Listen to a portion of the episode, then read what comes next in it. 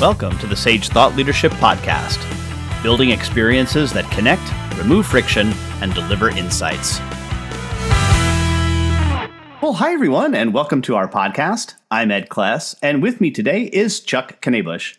After serving for nine years with the U.S. Army and 28 years in corporate America with a multinational, multi billion dollar manufacturing company, Chuck founded 13Ten Business Solutions, LLC, and wrote the book Hope is Not a Business Strategy how to take control of your business so it won't take control of you. He now works to support and assist business leaders and organizations in improving their operations, resulting in bottom line improvements and giving them back more time. Welcome to the Sage Thought Leadership Podcast, Chuck Knabusch. Well, thank you, Ed. Appreciate that. Well, first off, Chuck, why do you do what you do?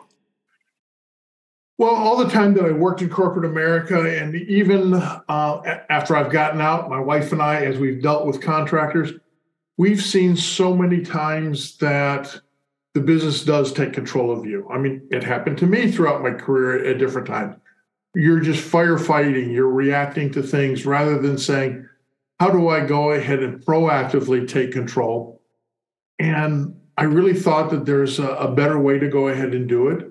And as I talked to people and as I started looking around, I found some people have already kind of discovered some of those items, others hadn't. And they were taking calls at 10, 11 o'clock at night saying, Hey, you know, what's the status? I, or I need you to bid on this project, or what's the status of my project? And that's just not a, a way to go ahead and balance that work family life. So, you have a book out called Hope is Not a Business Strategy. So, tell me a little bit about that book. Yeah, that was written. Uh, my wife and I have dealt with a lot of contractors. You know, rather than talking about corporate America and having a small business say, well, we don't have the staff, we don't have the money, we don't have the departments to go ahead and work on those problems. I took the approach of working with contractors, because my wife and I had done that over the past five years quite often, and said, let's use those as examples. And in some cases, they were phenomenal examples. We had a, a contractor knocked on the front door, getting ready to walk in. Before he stepped in the house, he put on little booties to make sure he wasn't taking outside mud and dirt into the house. My wife loved him, and he hadn't done the first thing yet.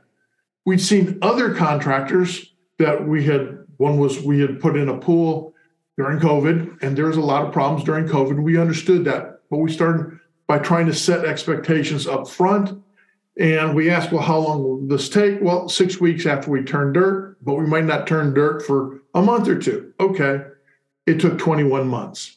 So uh, again, it was just, we've seen some great things, we've seen some things go wrong, and we said there's got to be some better ways out there.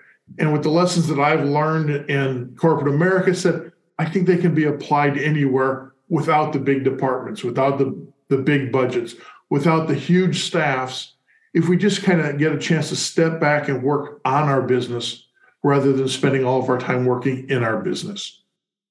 So let me ask you what might be a deceptively simple question, uh, and that is, what what is strategy, especially for a small business? Can you give me a, a definition or a, a, a description of it?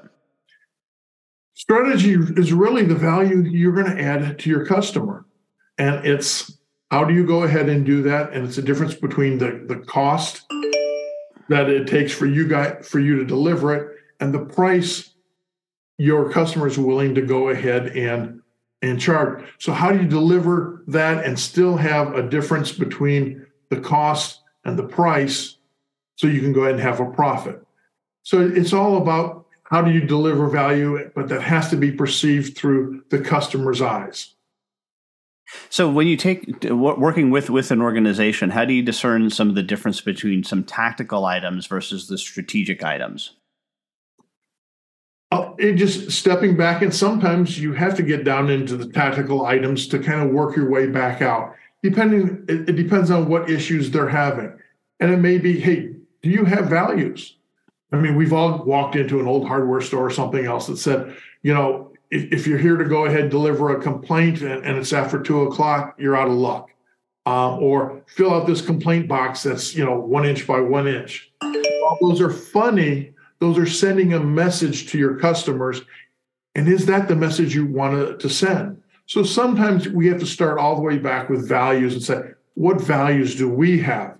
because we don't always articulate them, but we always have them. And what are some questions that you might ask to help people articulate those values? What do you believe in? What, you know, what is it that you would like to go ahead and see? What what type of impression do you want to make on your customer?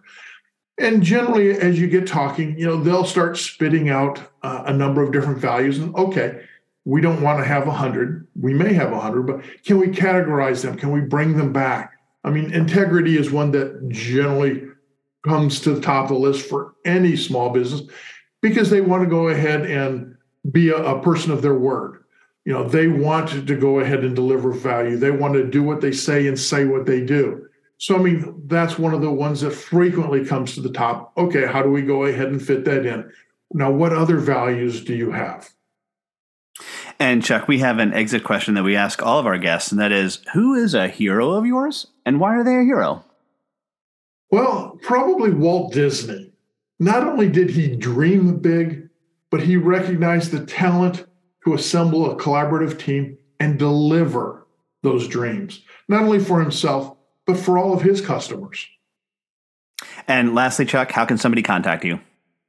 Best way to reach me is through my website, 13ten.com, 13ten.com. All right, outstanding. And the book, of course, is Hope is Not a Business Strategy. We'll put a link to that in the show description. Chuck Knabusch, thanks so much for being a guest on the Sage Thought Leadership Podcast.